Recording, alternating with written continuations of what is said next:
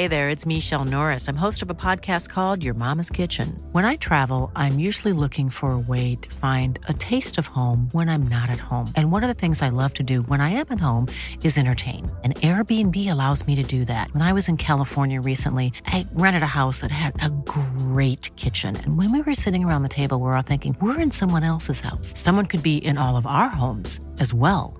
If you have a home, but you're not always at home, you have an Airbnb. Your home might be worth more than you think. Find out how much at airbnb.com/slash host. One size fits all seems like a good idea for clothes until you try them on. Same goes for healthcare. That's why United Healthcare offers flexible, budget friendly coverage for medical, vision, dental, and more. Learn more at uh1.com. There's never been a faster or easier way to start your weight loss journey than with PlushCare. PlushCare accepts most insurance plans and gives you online access to board-certified physicians who can prescribe FDA-approved weight loss medications like Wegovy and Zepbound for those who qualify. Take charge of your health and speak with a board-certified physician about a weight loss plan that's right for you. Get started today at plushcare.com slash weight loss. That's plushcare.com slash weight loss. plushcare.com slash weight loss.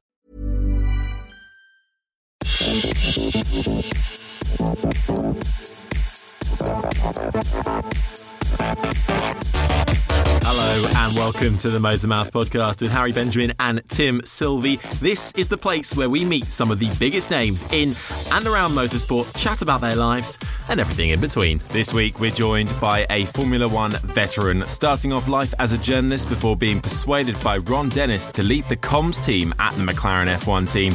He's worked with the likes of Fernando Alonso, Jenson Button, and Lewis Hamilton, experienced the ups and downs of championship wins and Spygate.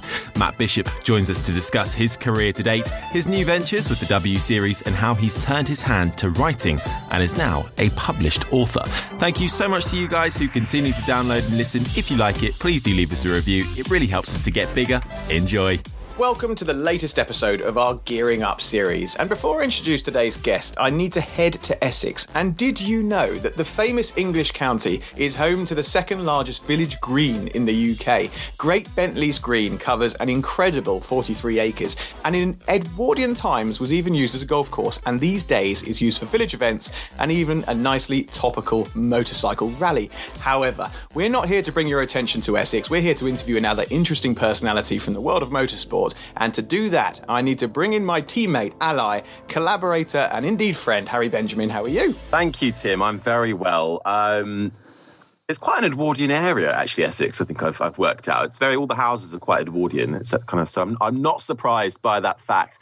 But yet again, you've done a stellar job with yet another ridiculous fact. I know. Um, thank you for that. You're welcome. Um, I am well. Um, to ruin the illusion for listeners, this is the second second one of today. So Yes. how are you? Kind of seems a little bit. Uh, Yeah. Well, I, have you been? I have changed my how I, how am I status since an hour ago when we had our last Oh, yeah. podcast because it was cooler then. It was still quite early in Yeah, the morning yeah. and, and it was bearable in my uh, shed. Now it's really hot, so I'm swe- I'm sweating considerably. So it, I I apologise if we do put this out on on video. I apologise in advance to anyone watching this and seeing my disgusting red, sweaty Oh, British lovely. face. Yeah, yeah, but, yeah. but there we are. Um, anyway, uh, enough of our rambling. Shall we bring in today's guest? Absolutely, let's do it. So, I'm delighted to introduce you to a man you might well be familiar with from his extensive CV, which includes the likes of the W Series, the McLaren F1 team, Car Magazine, F1 Racing Magazine, and more. Um, he's also a writer and has recently come out with a novel, which we'll touch on later. He's also actively involved in supporting LGBTQ plus inclusion, diversity, and discussion in motorsport. It's a great pleasure to welcome Matt Bishop to the Motormouth podcast. Hello. Hi, Matt. Thank you so much uh, for joining us. Round of applause as ever. Um, how's life been, first of all? 2020, absolute madness. All interviews have suddenly become via Zoom. Motorsport came to a stop. How have you navigated it all? Yeah, we're all Zoom experts now, aren't we? yeah. 2020 has uh, is a is a is a year we'll never forget. Um, Motorsport point of view, you know, obviously my my main focus, my day job is com- communications director of W Series.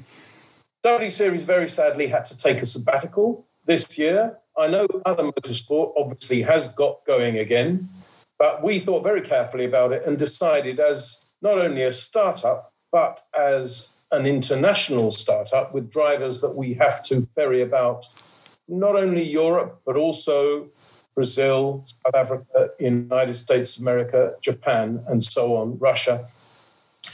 Uh, the logistic um, uh, challenge of getting our drivers to our cars to the circuits we might be able to race in was just mm. impossible. Uh, particularly as one of the pillars of W Series is not only, of course, that the drivers must all be women, but also that we will charge them not a penny piece for racing, which includes, by the way, all their travel, all their accommodation. So it actually became very difficult. Anyway, we did have the W Series Esports League, 30 races, sim races across 10 circuits involving all our drivers, uh, working with Beyond Entertainment and uh, iRacing and so on and so forth, streamed on the BBC. And that was, I think, very effective.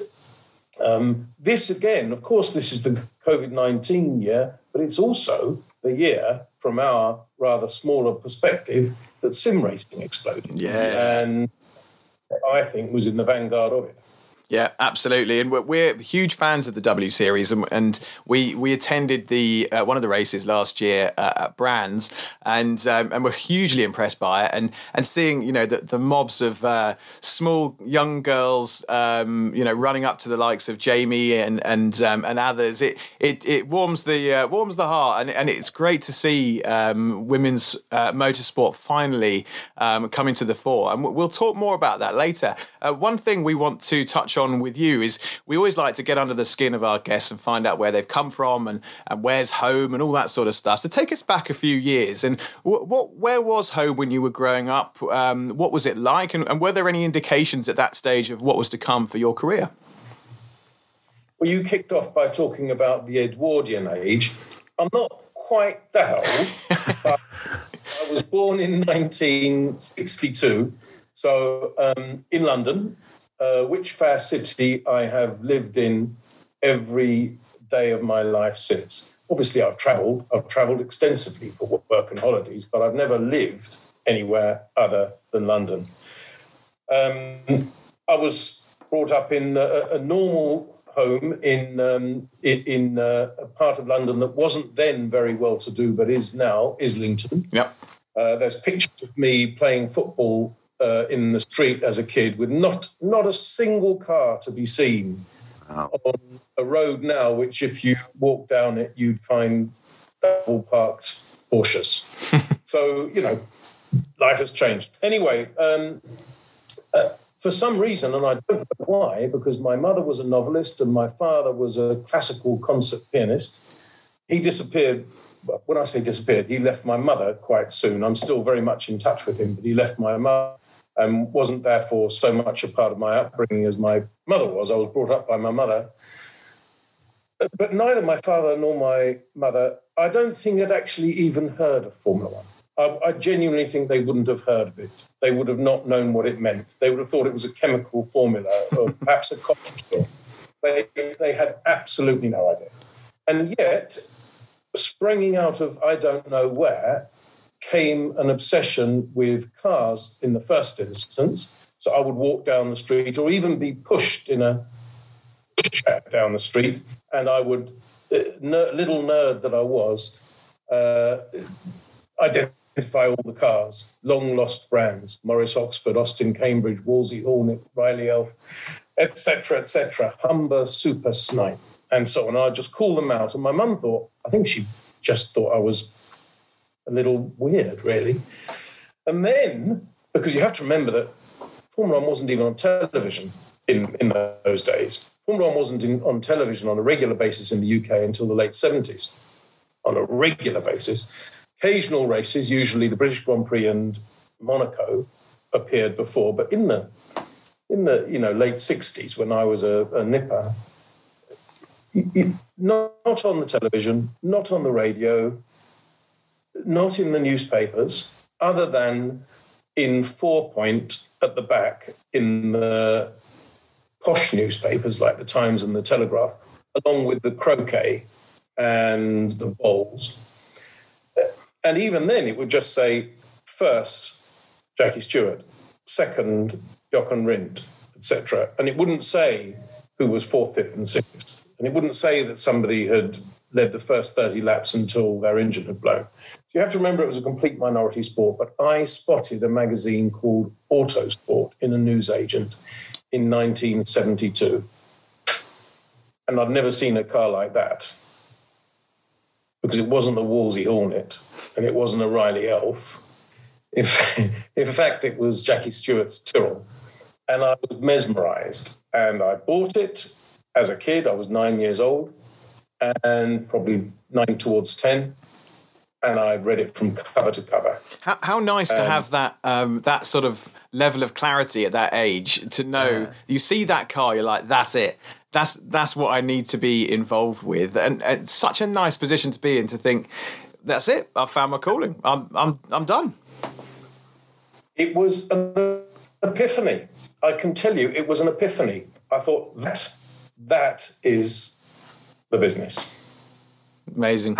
When when did the moment click though for or was that the moment when you were like, well, I want to be a journalist. I want to write about this as well. Because the fascination was there, but was also the idea of being a journalist and, and writing about this and communicating the sport. Was that there at the same time? I remember I was nine. What I would have it was was race the cars. Yeah. Yes. Are you a Race car. frustrated racing driver? Is that what it is? half of the, the media centres of all sports events are populated by frustrated players and drivers and so on. Um, uh, in fact, it's one of the things, uh, you will come to this later, when I uh, worked with the likes of Lewis Hamilton and, and Jenson Button and Fernando Alonso. One of the things I used to say when I was trying to persuade them to do something like be interviewed or appear for a sponsor and they were being truculent about it, I used to say, Listen, Lewis, listen. You're one of the lucky ones. You're quick. I wasn't quick. I was absolute crap. and that's why I've got to do this damn fool, stupid job. And you can go flat through Eau Rouge. So will you please go down and see Vodafone now? Yes, yes, I will, Bat. Yes. Brilliant. Yeah. How? Yeah. Well, I'm sure we'll um, we will touch touch on uh, your your days there um, in a little bit. So so that's really but yeah. As Tim said, to have that clarity is so it's so nice. And obviously, when you're nine years old, I suppose that is the dream to go fast, uh, going going round and round. So well, then in that case, when when did the moment come then for you to be like, actually, okay, I think. Um, there, there's a career here that I would I would like to pursue, and then how did you start to, to go about that? Well, I was a clever boy at school, but not an industrious one, and therefore didn't do particularly. I did well in O levels, which is you know what you call GCSEs Yeah. now, um, but but underperformed significantly in uh, in. Um, I sound like Ron Dennis saying that. No, significantly. Anyway, messed up A levels. I think we could to use normal non Ron speak English, and uh, it's very catching Ron speak. I bet, yeah. Oh, terrible. Anyway, um, I messed up my A levels, didn't go to university, and instead went and worked in a factory, Unigate. That was quite handy because I could tell people I was at uni. But anyway, um, uh, I then did various other odd jobs, and one of them was being a betting shop manager. Um, and also moonlighting in the evenings at London Greyhound tracks which are, I think, all closed now. White City, Wimbledon, Wembley, Romford, Hackney, Haringey, etc., etc., etc. They're mostly Sainsbury's now. It's anyway. Wembley was fun because it was actually at the then, you know, fantastic football stadium. Um, uh, you know, that all the FA Cup finals and the 1966 World Cup final were played in, and so on. And the dogs ran ran round the track, ran round uh, the track that was laid out around the edges of the pitch. So you went to this extraordinary, huge stadium with a couple of hundred dog fans. I have to make sure I don't say dogging. We used to call it dogging. but Yeah, That's don't- something different. Don't now. make that mistake. yeah. Yeah. I think we've just got Greyhound- That's a we've got, different we've got the teaser now. We've got the podcast teaser now. Yeah. So uh, I'll clip that up. Lovely. yes, yes, yes. We You used to go say, dog. Warning, uh, there will be this. There will be greyhound racing discussed, oddly, and dogging, but not in that one. Not in that way. Anyway, yeah. anyway, uh, so you'd be rattling around in this extraordinarily wonderful stadium, and I used to work uh, there as well um, uh, with some of the rails or the or, or the, the actual bookies down by the by the rails. Man, John Power. Legend, actually, now. Uh, but nobody will have heard of him, of course, but he was a legend in that rarefied and small world at that time. Anyway, I got to know a man called Jim Cremin, who was, talk about a niche, he was Greyhound editor of the Racing Post. And he, um, he said to me, you, you, you know, you express yourself, You're, you've got the gift of the gab.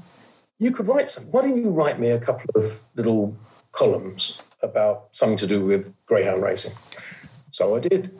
And they were reasonably well received.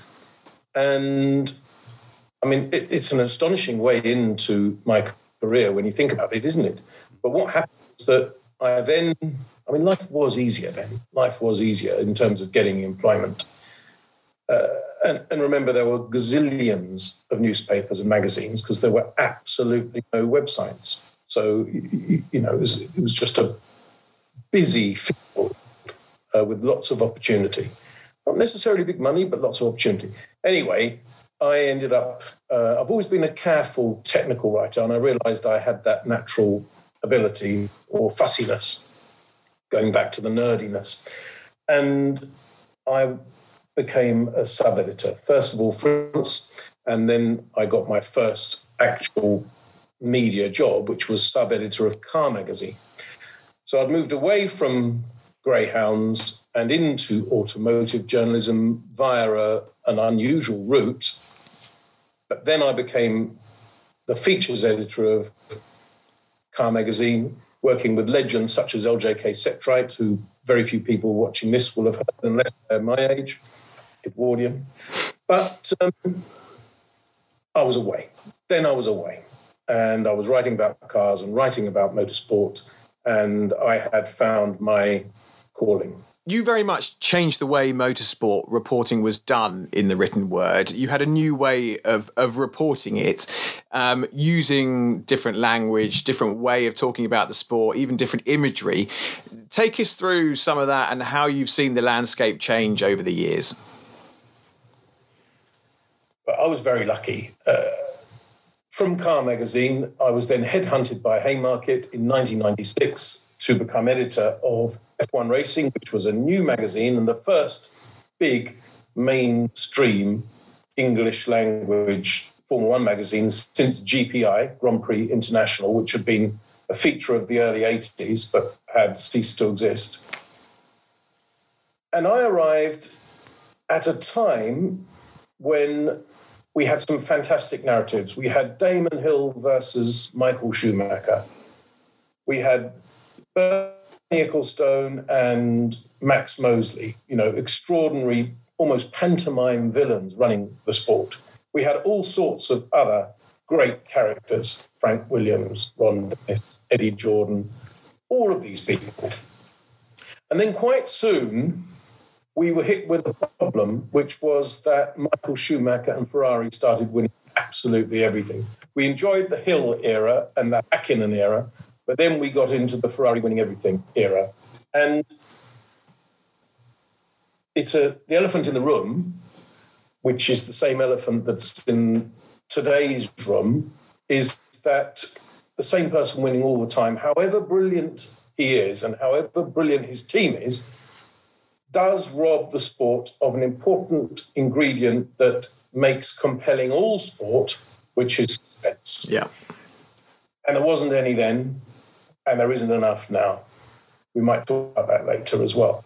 But what we realized is that the sport about which our magazine was devoted was itself not delivering in terms of entertainment. So we had to find different ways to actually, this sounds arrogant and it isn't meant to be, but to, fu- to make our magazine more interesting than the sport itself. Yeah. So to do that, we devised three bywords, or I, I suppose I did, with brilliant members of staff uh, who are still friends, such as Peter Windsor, legendary writer, Tom Clarkson, great writer, now superb podcaster, Darren Heath, brilliant photographer, and so on. Others who I should mention, but I probably haven't got time to go through more, and you'd get bored. but, anyway, we discovered that we were going to make every single thing in the magazine, if possible, would tick the following three boxes. It had to have style, it had to have access, and it had to have authority. So, style, it had to read well, it had to be premium, it had to look good, it had to be beautifully graphic designed. Access, absolutely key. We had to bring the reader to a place that watching Murray Walker would not bring them. Yes, they'd already seen Murray Walker commentate on Michael Schumacher winning yet another Grand Prix. So we had to take them behind the scenes. Whether that was, you know, these are actual stories, whether that was Fernando Alonso, a bit later now, early 21st century, and Mike Gascoyne taking their Renault Formula One car to Concorde and comparing and photographing the two together, whether that be snowboarding with Max Mosley, I kid you not, mm. whether that be climbing Everest, not actually all of it, but we perhaps drew a veil over some of that detail with Alex Wurz. All of those things. So bringing the reader to a place that they had never been and never seen in terms of not only Formula One drivers, but actually, I think it would be fair to say, top class sports stars of any kind. Yeah. And that was successful.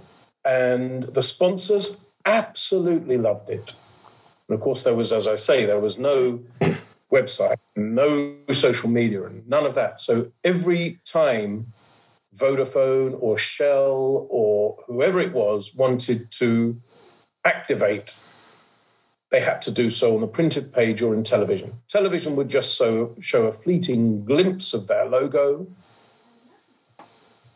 Our magazine enabled our readers to luxuriate in fascinating stories with style, access, and authority, beautiful photographs displaying their logos. They loved it. And once the sponsors started loving it, they told the teams we love it.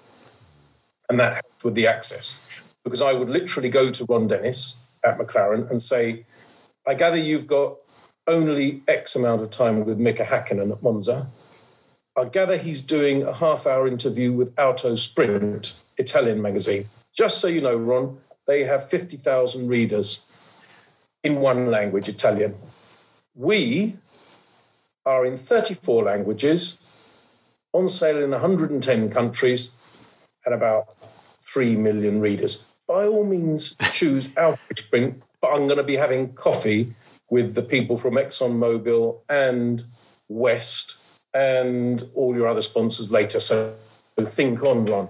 Generally, they would change it and we'd end up with yeah. You, you you can carry some nice power when you, you yeah. suddenly have that sort of access and and content that people want to see in eyeballs is effectively what it comes down to doesn't it? So interesting and, and, and fascinating to hear the power and the grip you had over someone as powerful as Ron Dennis. And, and let's let's talk about Ron. So he became a bigger part of your life because in 2008 you ended up becoming director of communications at McLaren. So how did that opportunity opportunity come about, and and you spent many of your your uh, your years there. What was the, what was that whole experience like working with someone like Ron? Well, yeah, I spent ten years at McLaren. Uh, Ron and I, for some reason, because he liked the magazine. By the way, he likes things that look good. You know, Ron's attention to detail is one of the things he always boasts about, but actually, it's attention to presentational detail. He wouldn't spot a split infinitive, but he'd what a wonky floor tile. Mm-hmm. So liked the magazine because it looked so good, because of Darren's photographs and because of uh, the design.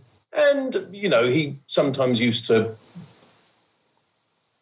he used to, um, jokingly commend us for your vocabulary, your vocabulary, he used to say. Anyway, he offered me a job in 2001. We, he and I were having lunch at Magny-Cours in his office in the then motorhome, old style motorhome, of course. It wasn't the right job. It was a press officer. And, and in those days, a press officer really, particularly at because Ron didn't really like the whole idea of marketing and media. He liked commercial, he liked money, but he didn't like really, didn't really get journalism in that sense. Uh, so his press officers uh, were usually enjoined to write a press release, print it out, and then walk around the press room handing it out.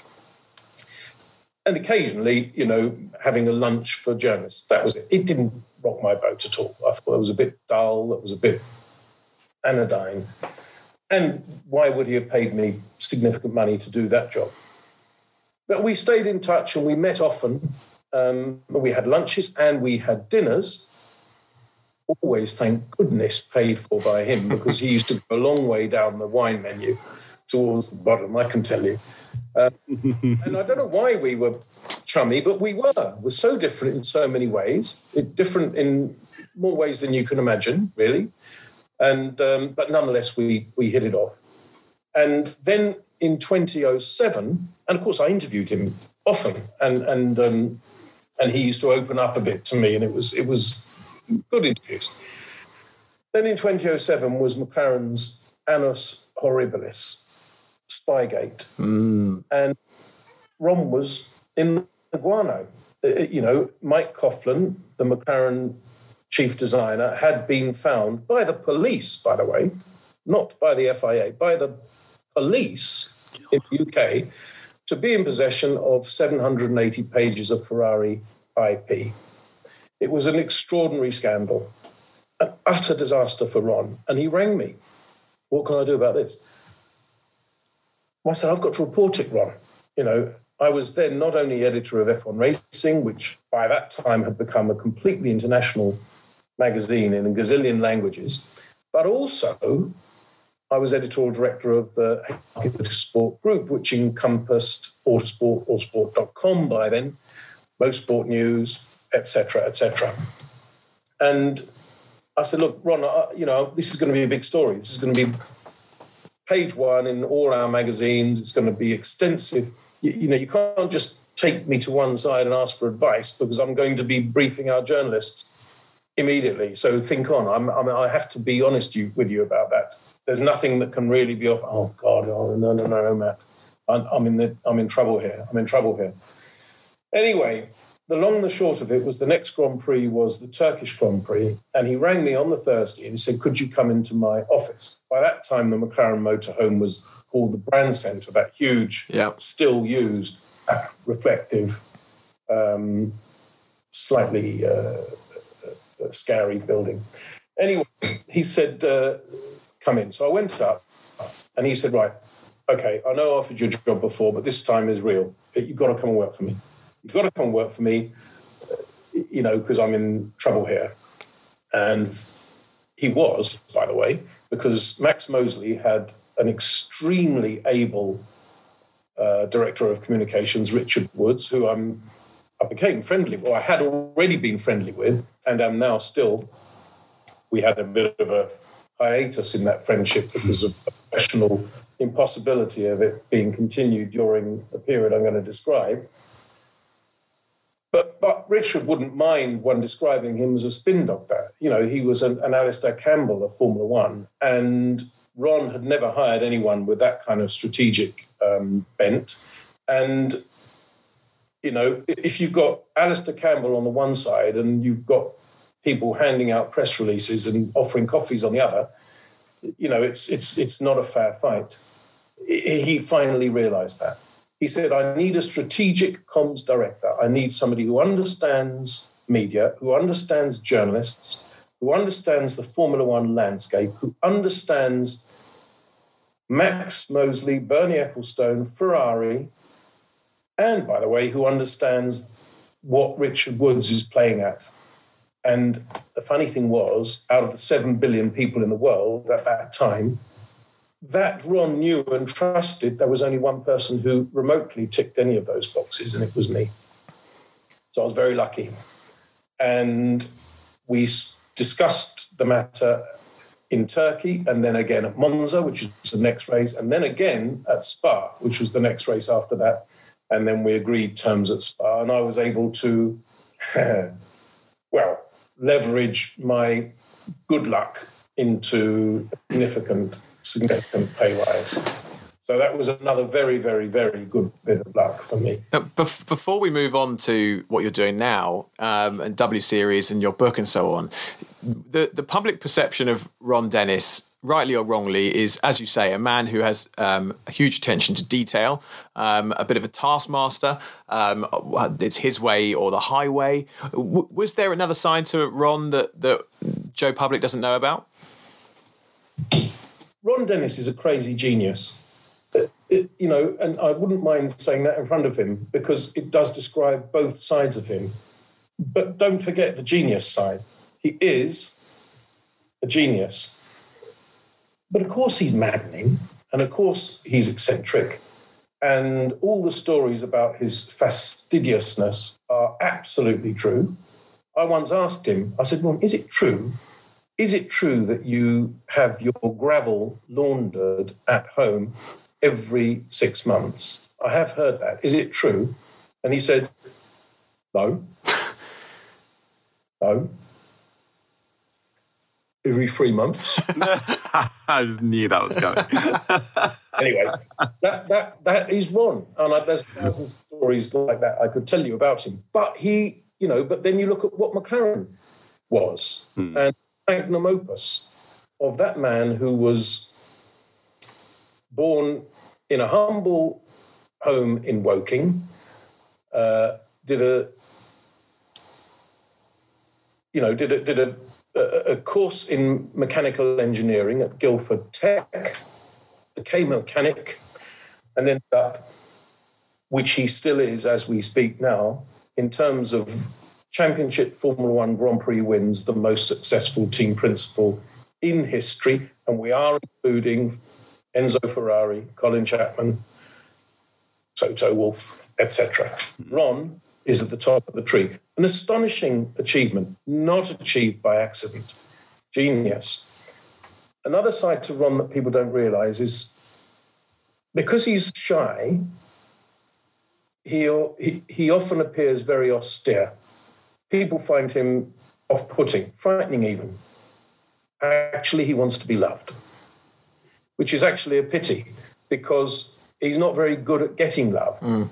Uh, I don't mean people haven't loved him, you know, wife, girlfriend, children, etc., etc., and indeed people who work closely with him. Absolutely. And he's got a very good heart.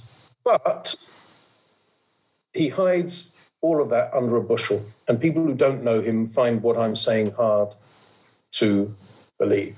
But if you ever get ill, my goodness, you're lucky if you work for Ron Dennis. Mm. Had an appalling back problem, a totally herniated, slipped disc. I mean, I couldn't walk, I couldn't sit up. Absolutely banjaxed. And Ron managed to get me in with the specialist, which he just did by, you know, haranguing him and threatening him. the guy said, you know, my surgery opens at eight o'clock and I'm absolutely full for the next three months. And Ron said to him, my man will be in your surgery at 7.30 so you make sure you're there and awake for him because he's coming in at 7.30 so you can see him half an hour before your others and the guy did this is a very very very senior neurosurgeon and i was up and back at work on my feet within three days. Wow. So there was a good sense in it to Ron, but you know, I would have been absolutely all out of ideas other than Ron doing what he does so well, which is browbeating people, whether it's a senior doctor to see my comms director or it's Vodafone, you must open your checkbook yet again He got, Ron's brilliant in that way. he got the the job done, I suppose. Um, uh, you spent an amazing an amazing decade with with McLaren, uh, and I'm curious to know, you know, of all the highs, of all the lows you had, I'm assuming you had to deal with the likes of, you know, Lewis Hamilton and Fernando Alonso, uh, the the pit lane incident in Hungary, and their gen, their general demeanour towards each other. Later on, I suppose there was a few incidents with with Jenson Button and Lewis Hamilton as well. You know, how do you look back at your time at McLaren, and what some of the the standout moments, the highs and the lows? You know, I worked with three world champions: uh, Lewis Hamilton, Jenson Button, Fernando Alonso, and all brilliant, obviously, in three different ways, or in, in many different ways, in fact. But for me, Lewis Hamilton, I mean, look, I always have said in my, uh, there are three inseparably brilliant Formula One drivers of all time, which I would say Fangio, Clark, and Senna. But I now think one has to add Lewis to that you know, I think one has to add Lewis to that. And by the way, arithmetically, he has now, at 90 Grand Prix wins, won exactly the same as the cumulative total of those three greats. It's unbelievable, isn't 24 it? And 41. I told you I was a nerd. yeah, yeah good, good nerdy fact, that one. anyway, um, so the highlight of my career is clear to say, which is being in the McLaren garage, and look, I can hardly talk about it without um, breaking up, I have to say. I find it so emotional to remember. But being in the McLaren garage, as Lewis passed Timo Glock on the last of the last lap of the last race of the season to become world champion. 40 seconds after, the race had been won by Felipe Massa, who was already celebrating in the cockpit and whose team were already celebrating in their garage. You couldn't write it. It was the most dramatic denouement that I've ever known of, certainly in Formula One and perhaps, perhaps in many other sports as well. It's hard to talk about without welling up, I have to say. Yeah, it's an extraordinary. It, it, it, was an extraordinary. um, thing to witness, and, and from a you know from a, a, watching perspective, you, you know you remember looking at it on the TV and seeing um, Massa and his family, and you know jumping up and down, thinking, oh, we've done it, we've done it," and then that awful moment where they realise they haven't, and and they go to despair, and and to be at the heart of that must have been unbelievable. Yeah, they go to despair, and then and then the last scene of that extraordinary little video is a uh, is a Ferrari mechanic headbutting the monitor. If you notice. Oh, yeah. yeah. Look, I felt very sorry for them. Obviously, we were absolutely overjoyed, and don't forget, you know, the company McLaren had nearly died the year before yeah. because of Spygate. We were one year later. Mm. Talk about redemption talk about redemption, not only winning the world championship, but doing so in that way against the old enemy, Ferrari. It was utterly, utterly amazing. But uh, one of the things I'll always say is what a fantastic uh, person Felipe Massa is. You know, he won the race in his hometown. He thought he was champion. He found out he wasn't. He stood on the podium, tears streaming down his face with his fist across his chest as the national anthem was played. Um, but the day was all about Lewis, and he was a footnote to Lewis making history. But about an hour later, I was in the paddock, and you have to remember the Interlagos paddock is incredibly congested, no room at all. And there were a million journalists, TV people, uh, uh TV interviewers, all sorts crowding around us as we were doing these interviews. And I was taking Lewis from here to there, from this crew to that crew to the other crew to this group of journalists, and so on and so forth. Suddenly, pushing through the crowd in red, this figure, little man, looked up, raised his hand. Luis, congratulations, Felipe Massa. Yeah. That must have that was that must have taken wow. a lot Yeah, it's a, cl- a classy move. It's a classy move, really classy move.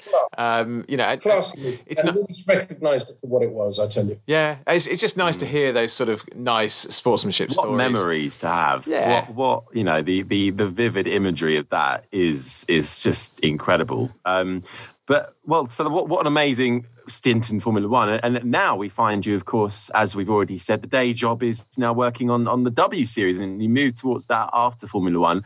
Um, we've already had Catherine, of course, uh, on the podcast. Um, are you enjoying it there at the moment? What's your take on the world of, uh, uh, you know, what what we've said on the podcast before is actually a lot of people um, dismissed the W Series to mm. begin with. They they didn't agree with the idea of having a women's only championship, and we you know we even the women themselves. Yeah, we, we were just about to say we chatted with Abby Eaton on mm. the podcast, and uh, I believe uh, Alice Powell has said as well that you know they they didn't quite agree with the idea, but as it's gone on, and after an incredibly successful first season, you know, being on Channel Four as well in the UK, free to air, massive network. The, it, it, they realized what the goal of the championship is, I think, and that's almost for it to not exist in a way years down the line. How how have you found the journey you've been on? Obviously, this year is a, is a, is a bit of a write off, but still managing with the esports events.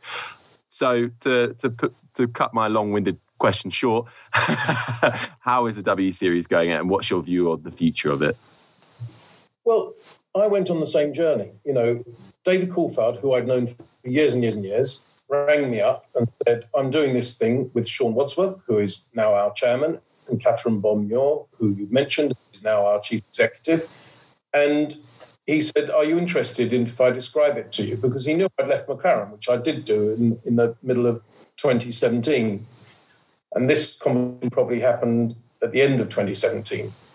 And I was setting myself up as a consultant or thinking about doing that. And so I said, Well, tell me. And he explained. And I was skeptical for all the reasons you've just said. Then I met Sean, and then I met Catherine, both separately, and talked more with David Coulthard, and I began to get it. And I'm now become not only, you know, an employee, communications director, full time, but also an absolute, you know, um, evangelist for W Series. And people who criticize it because they say, why segregate? I think have missed a point because that's my immediate reaction when I was when I first heard about it mm. as well. But what's happened so far? Look, the existing experiment has failed. Formula One has been in existence for 70 years, seven zero. It's always been open to men and women throughout that period. And yet, throughout that period, there have only been two women, about a thousand men, but two women who have actually started a championship Formula One Grand Prix. One of them 44 years ago, and the other one 62 years ago. So it's not getting better, mm. it's getting worse. And doing nothing didn't seem like a very proactive option. So, what we decided to do is create a series called W Series, performance positioned at the level Formula 3 when female drivers generally begin to fall off the ladder or hit the glass ceiling, whichever metaphor you prefer, because they generally get through karting and might touch Formula 4, but then usually daddy, not always daddy, but usually daddy says, right, that's it. I'm not going to spend any money more on you because I cannot believe that you are going to return the investment because there has been no precedent for hmm. 44 years. Yeah. So Whereas if it's his son, and I'm sorry to talk about daddy rather than mummy, but it is usually daddy. Mm-hmm. Um, whereas if it's his son, he can convince himself that little Johnny is going to be the next Lewis Hamilton and will soon be earning 20 million a year. Therefore, why on earth are we walking at this 300,000 or this 700,000? Obviously, I'm talking about rich mm. daddies anyway. But when it's the daughter, there is no root, there is nothing to emulate. They say, if you can't see it, you can't be it. And daddy says, no. Tell you what, love, I'll buy you a pony. And they stop racing. That is what we found happen. So we discovered that we would create something which would be the next step performance positioned at the place where they normally fall off. And we created something. And by the way, because another big problem with international single seater racing is that it costs an absolute fortune. So it is now the province of, I don't know, it's a billionaire boys club. Mm. We decided we want to make it not a boys club, but also not only for billionaires. So we pay not only all the costs of the racing, so they don't pay a penny piece, we also don't charge them any accident damage. Accident damage is a significant cost for young drivers usually.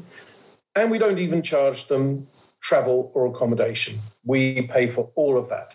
As a result of which, not only are, are our drivers female, but many of them are absolutely skint. You know, we have drivers who deliver pizzas for Deliveroo in their spare time pay the rent. And yet, there they are on the podium Yeah. at Brands Hatch or Hockenheim free of charge for W Series. And for me, that's something to be proud of. Mm. Not just because of diversity and inclusion, though, of course, that, but also because of a democratization of a sport that in many ways has become literally prohibitively expensive. Yeah. One day, if one day one of our drivers, and I'm not saying it's one of the existing ones, it may or may not be, some of them are obviously too old. For instance, one of our best drivers, Emma Kimilainen, Ah, she's great. 31. Yeah. She- She's a mum. Yeah.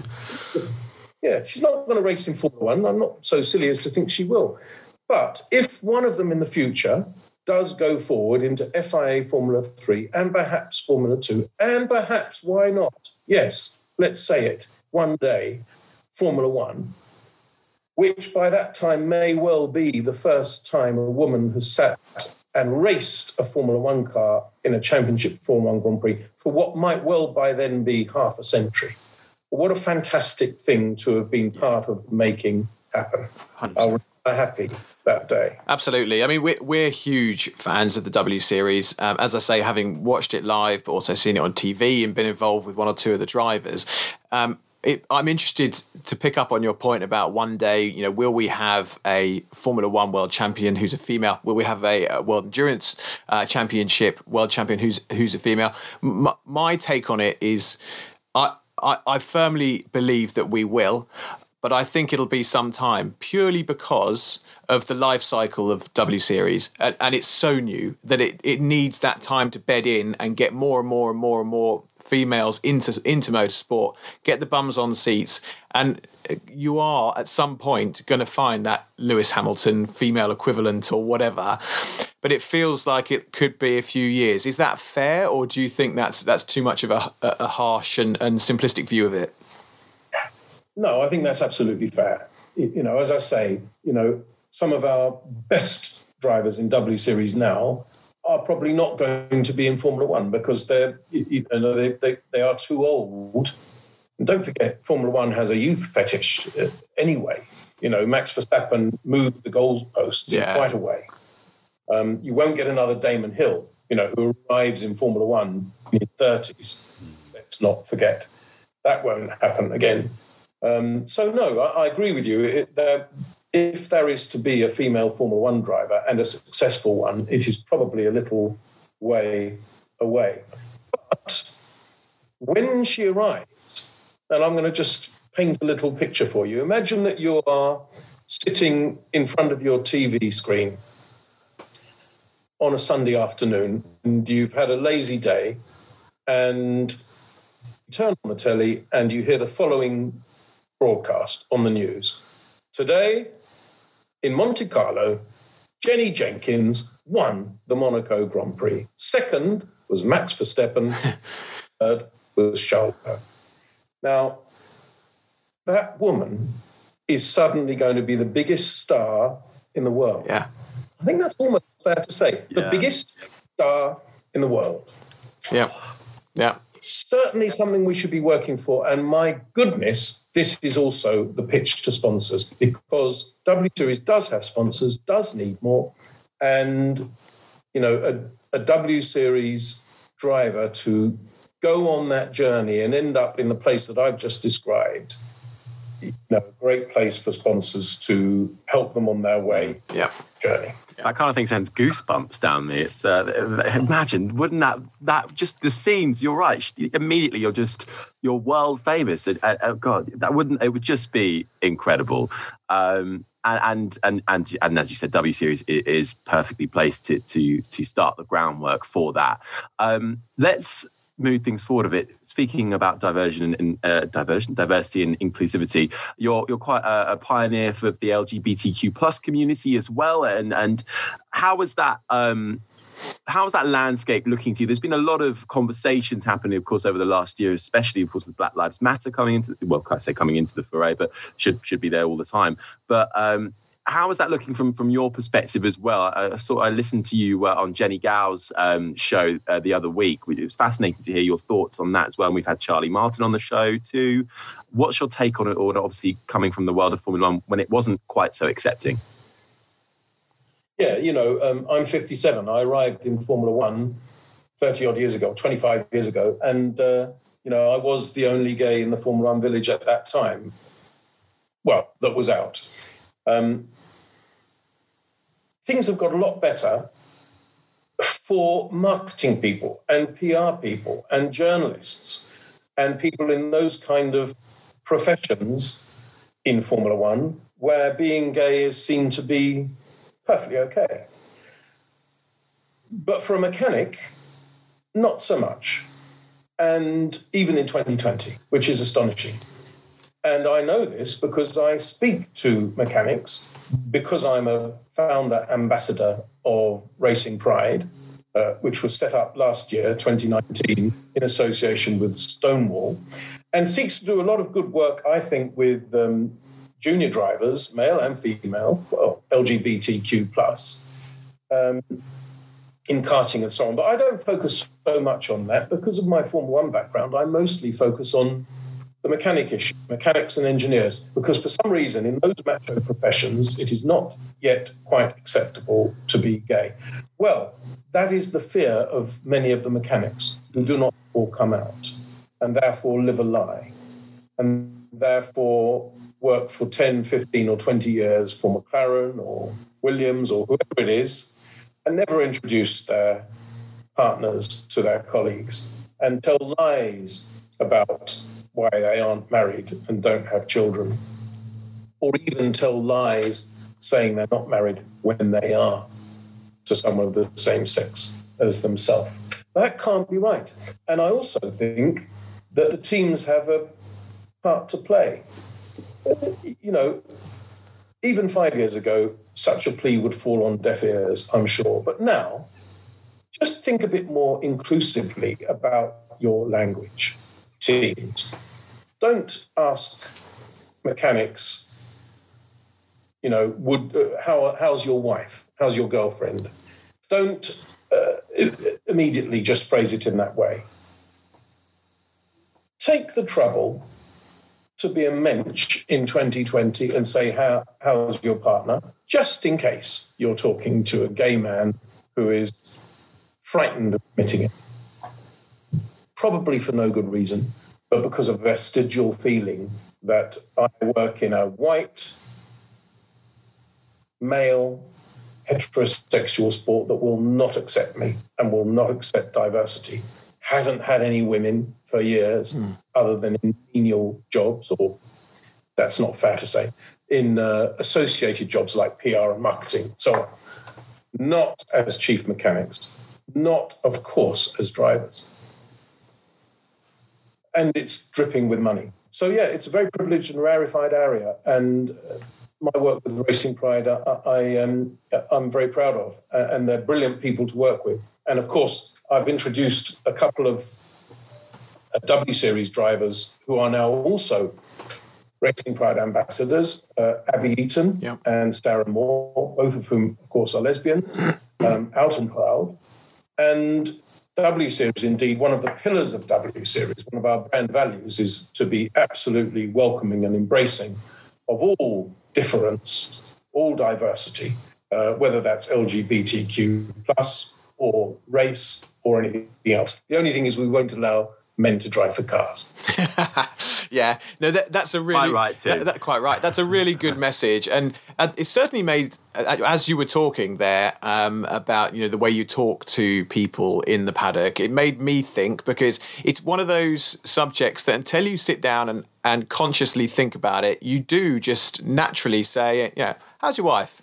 Uh, how, how's your husband? And and we've we've talked a bit about the Black Lives Matter movement on this podcast with various people. We had Willy T. Ribbs and talked about racism in, in motorsport that exists today that's still horrific, and it made us think more deeply about um, the, you know the color of someone's skin and, and what that means or doesn't mean. And I think this sort of conversation with someone like you about inclusion for other reasons, whether you're man, woman, transsexual, gay, lesbian, whatever, certainly does make make me think about the way I talk to people, and and uh, we need to spread that message as as far and, and wide as we can. So, thank you for that. I think that was a really important little segment. You're welcome. Um, now, I want to move on to a few more quick fire questions. We could talk for hours. Um, let's let's kick off though um, with your book. You are now a novelist as well as everything else you've done. Um, tell us a bit. Uh, there, there it is. is. The boy made the difference. The boy did make the difference. Tell us about the book. Shameless plug time, eh, uh, guys? Go for it. Not at all. Firstly, congratulations as yeah. well for, for uh, getting thank, out. Thank you, thank you very much. Look, uh, I I loved writing as a journalist. Absolutely loved it, and missed it when I uh, ended up working for Teams. Loved the Teams too, but uh, and W series and so on. But creative writing, yeah.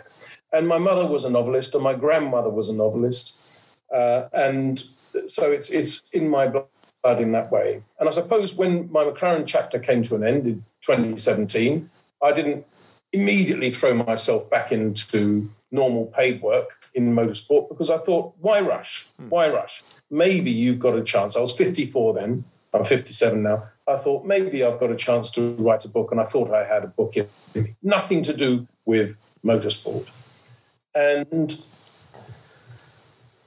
First of all, all proceeds from it will go to the charity that I set up in my mother's name when she died of cancer in 2013, the Bernardine Bishop Appeal, that obviously was her name, um, which fundraises for Click-Sargent, which is a charity that helps children and young people affected by cancer and their families. And when I say affected by, obviously that includes uh, terminal cancer. so a, a, magnificent charity that I've been fundraising for personally uh, for quite some years. It was actually Eddie Jordan that got me into it, funny enough, uh, uh, about 15 years ago. But anyway, all proceeds go to the Bernardine Bishop Appeal, which fundraises for Click-Sargent. And the book is set between 1989 and 1991 in London, which is obviously where I was living at that time.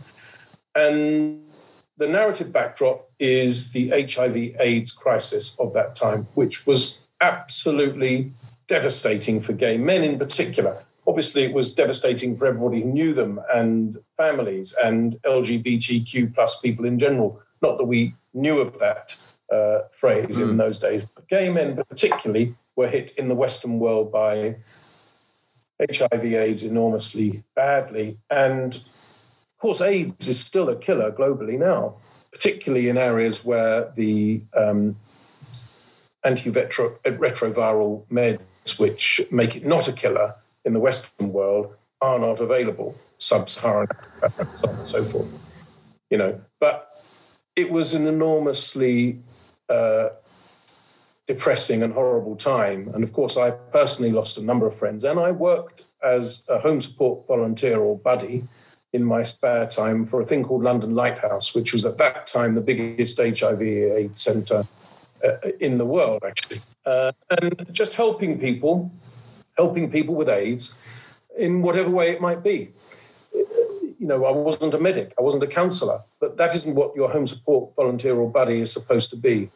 It's helping you with things that no one else will help you with, which might be going round and running the Hoover round because you're too ill or too depressed.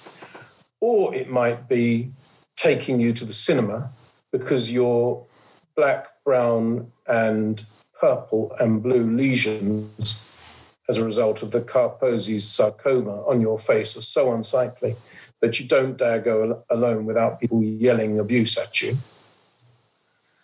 So you need somebody able bodied to stand there and put a metaphorical arm around you and take you into the Odeon.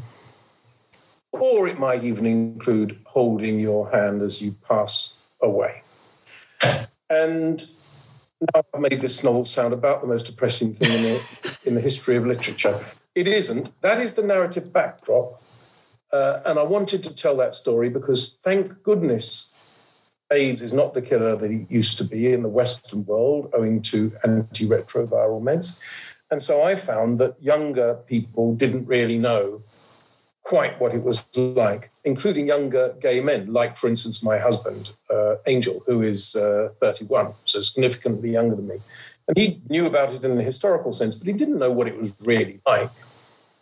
And I thought that was an interesting story to tell in a completely fictional way. But it's about a nuclear family mum, dad, son. Not everybody in it is gay. There are heterosexuals in it as well. Uh, it is sad, but um, it's also funny, uplifting, and full of um, brave people. Uh, um, yeah. So that's the boy made the difference. There you go. Awesome. Well, we'll we'll, we'll drop a link in the uh, in the description. Yeah, we'll we'll, uh, we'll make sure we point people in that direction. It sounds like a fascinating story. Um, now, listen, let's uh, let's change tack slightly. Um, hidden talents. Have you got any? Snooker. Oh, snooker. Oh. Not a bad snooker player. Good one. Um, uh, not brilliant. Highest break 63. And, uh, but absolutely love snooker. Uh, always did. Um, don't play nearly as much as I'd like now. And by the way, haven't had a 63 break for years. Um, uh, you know, I get a lot of breaks of one now because I, I, I, play so rarely. But I absolutely love snooker. And in fact, I wrote um, a, a, series of blogs over a couple of years, quite recently, for uh, another website. I won't mention a rival to you, but uh, just for fun, for a mate, and very much enjoyed writing them. And of course, going sometimes to the tournaments in order to interview players. Such a different world from Formula One. Yeah. Because, you know, if you start off as a Formula One journalist, to get to the stage where you could interview Lewis Hamilton is either never or many, many years. Mm. Start writing a little blog on snooker. You can be interviewing Ronnie O'Sullivan within weeks. Yeah. Incredible. Um, flip that on his head then. What are you bad at? The worst dancer ever. the worst dancer. I make I make your average drunken dad dancer at a wedding look like Fred Astaire. Is it is it like a do your arms go nuts or, or is it is it just general weird body movements? I can't do it. I, I the body, I, I, was always good at sport. I was good at football. I, I can play snooker. Uh, I used to love cricket. I can I can do sport. I just something. I tell you what, it fills me. What people dance beautifully, uh, whatever kind of dancing, um, fills me with admiration, but also pathetic melancholy. Because I think, why can't I even do anything remotely, even close? Can't even enjoy myself in a dance. Can't even enjoy myself. Can't even yeah. do a simple box step. Uh, I always whack that out. Oh yeah, yeah, yeah, yeah. Nice. Classic box step. Um, I'm not going to show you, that's for sure. uh, thank God for Zoom. Um, okay, uh, we've got last few questions for you before our final Any, three. Anyway, I should say, I should oh. say, of course, I can't show you because I'm sitting in my underpants, as everybody. Aren't we all? Always is. Yeah. Always is. Yeah. Exactly. Yeah. It's too, it's, why bother? You don't need to these well, days. But, what about socks? You gone with socks or not bothered with socks? Ooh. No socks. No socks. yeah.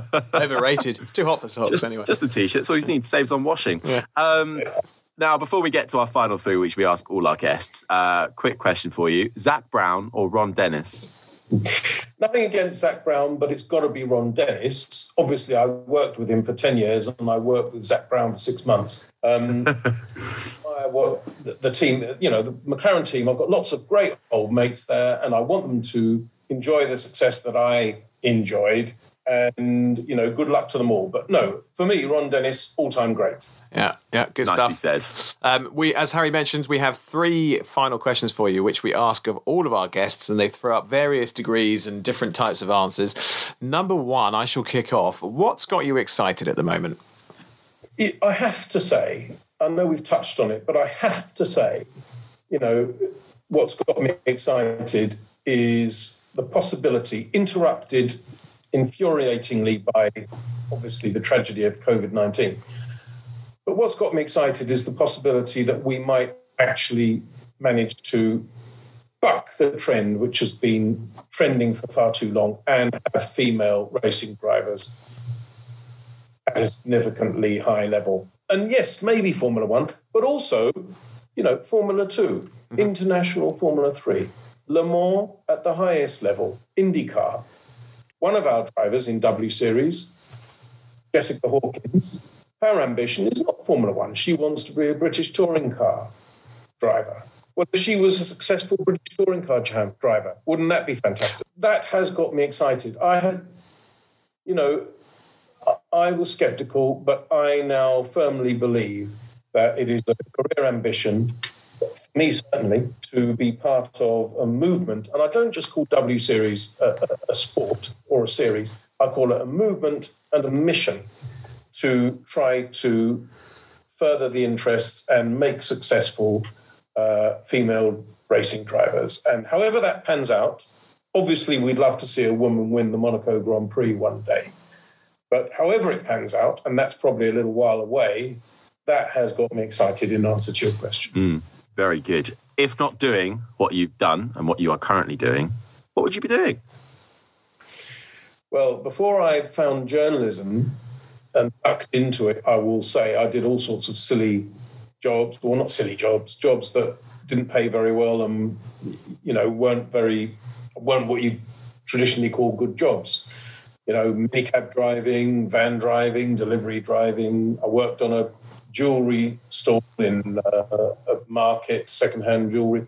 Um, betting shops, greyhound racing, all sorts. So if I'd been unlucky and never had any breaks, I'd probably be driving an Uber. Except that, um, except that I'm so appalling with IT that I probably would uh, uh, mistype the app or whatever they do. yes, something like that uh, uh, is probably, if I'm not being, you know, on a worst case scenario, I probably would have you know, kind of stumbled through my life uh, and ended up doing something like that. The other answer to the question is novel writing, which is in my blood from my mother and my grandmother. And I have now at last dipped my toe in the water and published a novel. Um, you know, if, if it's at all well received, don't all proceeds go to charity. So there's another big reason for me wanting it to be successful. But if it's at all well received, then yes, I might well want to try my hand at writing more novels. Yeah. If it's badly received, I'll curl up in the corner and lick my wounds and write nothing ever again. Yeah, yeah. So essentially, you would have been a very well-read Uber driver. I'm sure they exist. I'm sure they do. Um, final question for you before we let you get on with your day: What are you scared of? Well, we've managed to get through however long it is without talking about politics, so I'm going to answer with four words. Donald Trump, Boris Johnson.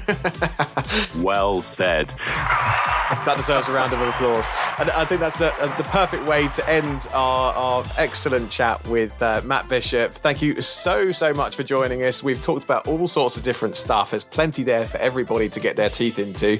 Um, we'll have to do it again because there's still a load more that we haven't covered.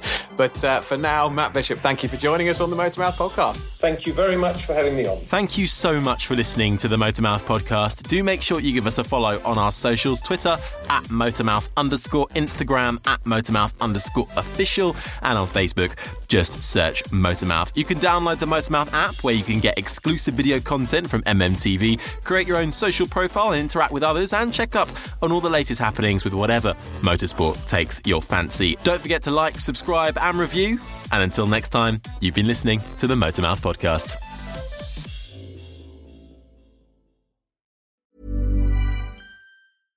Selling a little or a lot? Shopify helps you do your thing however you cha-ching. Shopify is the global commerce platform that helps you sell at every stage of your business. From the launch your online shop stage to the first real life store stage, all the way to the did we just hit a million orders stage. Shopify is there to help you grow. Shopify helps you turn browsers into buyers with the internet's best converting checkout. 36% better on average compared to other leading commerce platforms because businesses that grow grow with Shopify. Get a $1 per month trial period at shopify.com/work. shopify.com/work.